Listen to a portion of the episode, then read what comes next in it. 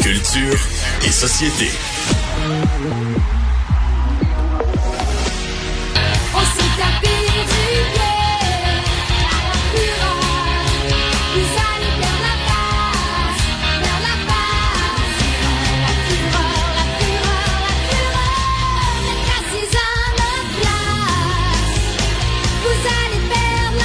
My God, Anaïs, est-ce qu'on est encore dans l'hashtag nostalgie? Mais écoute, la, la saison de, la, ra- de radio 2022-2021, toi et moi, aurait été sur le justement le hashtag nostalgie. C'est vrai. C'est comme ça aussi. Mais c'est parfait, Geneviève. Je suis sûre que tu connais encore toutes les paroles de la fureur? Ben, je dois t'avouer que je n'étais pas tant assidue à l'écoute de cette émission. Non, mais j'aimais ça quand je l'écoutais, mais c'était pas c'était pas le vendredi soir ou quelque chose du genre. Ouais, c'est ça. Moi, je travaillais dans les bars et tout ça, donc euh, non, euh, j'étais pas. euh, J'aimais ça quand je le pognais, surtout voir les vedettes euh, faire des chorégraphies et des chansons, mais je sais pas. Je, je, je pourrais pas te chanter la chanson.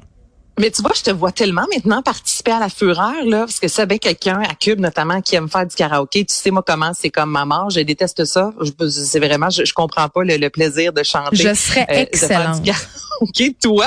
Mais te moi puis Antoine. Robitaille, excuse-moi, personne sait ça ou presque parce que j'arrête pas de le dire depuis le début. Antoine, c'est un dieu du karaoké. Il est très très bon, il chante très très bien et euh, ses choix de son- chansons sont parfois déconcertants. Il chante même des fois en anglais.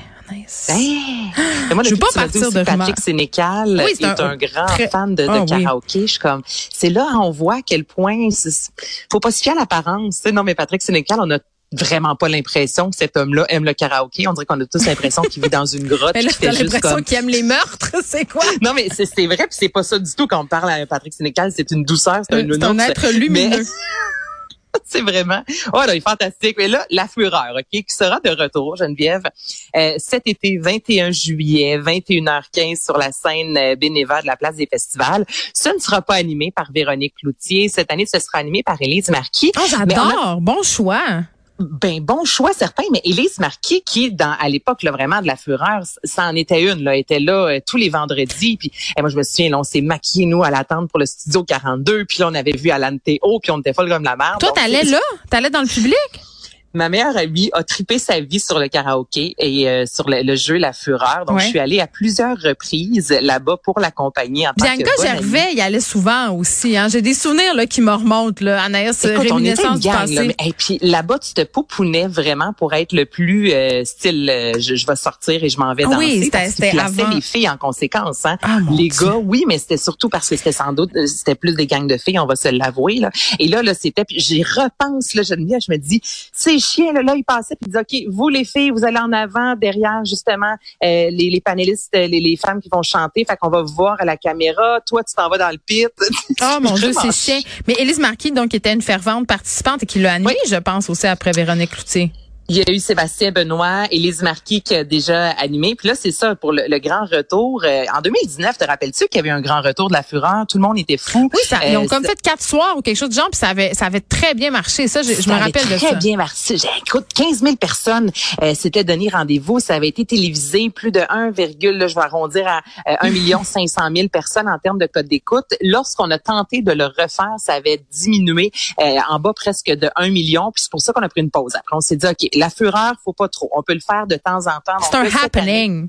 c'est ça. Faut vraiment là, pas trop souvent, à petite dose, mais quand on le fait, on le fait pas à peu près. Puis là cette année, dans les artistes qu'on va voir, Michel Desrosiers, Christine Morancy, Mathieu Pepper, euh, Barbada que j'aime au bout de cette drag queen, Stéphane Fallu. Puis on dit qu'on va mettre plus d'humour euh, pour ramener une nouvelle touche. J'ai hâte de voir. Il y a comme une formule avec la fureur. Moi, si j'ai l'impression d'assister plus à un show d'humour Ouais, qu'à la fureur, la fureur. J'aimerais pas ça. Je vais te le dire tout de suite, je vais être déçue. Fait que oui, un peu d'humour, mais pas trop. Sais, on manque pas d'humour au Québec, tu comprends? Non, non. Bon, on se pomponne puis on y va. 21 juillet sur la scène euh, bénévole de la place des festivals. Euh, Annès, je me questionnais par rapport au procès de Johnny Depp et d'Amber Heard. Puis c'est pas vrai, je me questionnais pas. Je le savais que ça allait faire des petits, que ça allait influencer du monde. Est-ce que ça a été le cas pour Brad Pitt qui accuse maintenant Angelina Jolie d'intention malfaisante? Plusieurs personnes tracent un lien. Ben là, et puis hier, je te disais qu'il était de retour, euh, ben, qu'il était officiellement sur euh, TikTok. Puis là, la, dernière Depp. nouvelle en lien avec Johnny Depp euh, également, c'est que c'est euh, payé un gros festin lorsqu'il a gagné d'une valeur de 65 000 dollars. Donc rien de trop beau pour les la classe ouvrière. C'est ça, exactement. Donc, Bon, ce sont les Brad, dernières et, nouvelles. Brad et Angelina qui se chicanent pour leur petite maison, là, leur domaine viticole en France. Vraiment là, un petit, un petit, un petit, un, Un petit un petit château. grand cru pas cher. un petit château de rien. Donc les deux qui euh, tentent de divorcer depuis 2016, on est rendu en 2022. Je veux dire, c'est incroyable de voir l'histoire également autour du euh, Brangelina, ce fameux couple-là. Et en fait, les deux ensemble, j'ai-tu le temps de te raconter ça ou on fait ça Ben oui, demain? vas-y, là, il reste une minute, c'est plein de temps. Ah, OK, bon, donc les deux ont acquis ensemble un, euh, on, on collaborait avec une famille de vignerons et euh, les deux s'étaient dit même quand on se sépare, on ne peut vendre notre part tant aussi longtemps que l'autre ne donne pas le hockey. Tu comprends? Et là, Angelina Jolie a vendu sa part, même si Brad Pitt ne voulait pas, et elle l'a vendu à une oligarque russe qui se nomme Laurie Shelfer. Donc là, Bra- Brad Pitt se dit parce que là, les gens voudront pas acheter notre vin parce que là, ils vont penser qu'on a un lien avec la Russie. On sait ce qui se passe en Ukraine. Donc, c'est la raison pour laquelle il dit qu'Angelina Jolie, avec des intentions malfaisantes, voulant nuire à cette production de vin-là en vendant ça à un Russe. Bon, on va espérer que ça bon se fait. C'est extraordinaire. Je te dis à demain, Anaïs. Salut. Merci à toute l'équipe de recherche. Achille à la mise en onde. Merci à vous, les auditeurs. Je vous laisse avec Mario Dumont. À demain.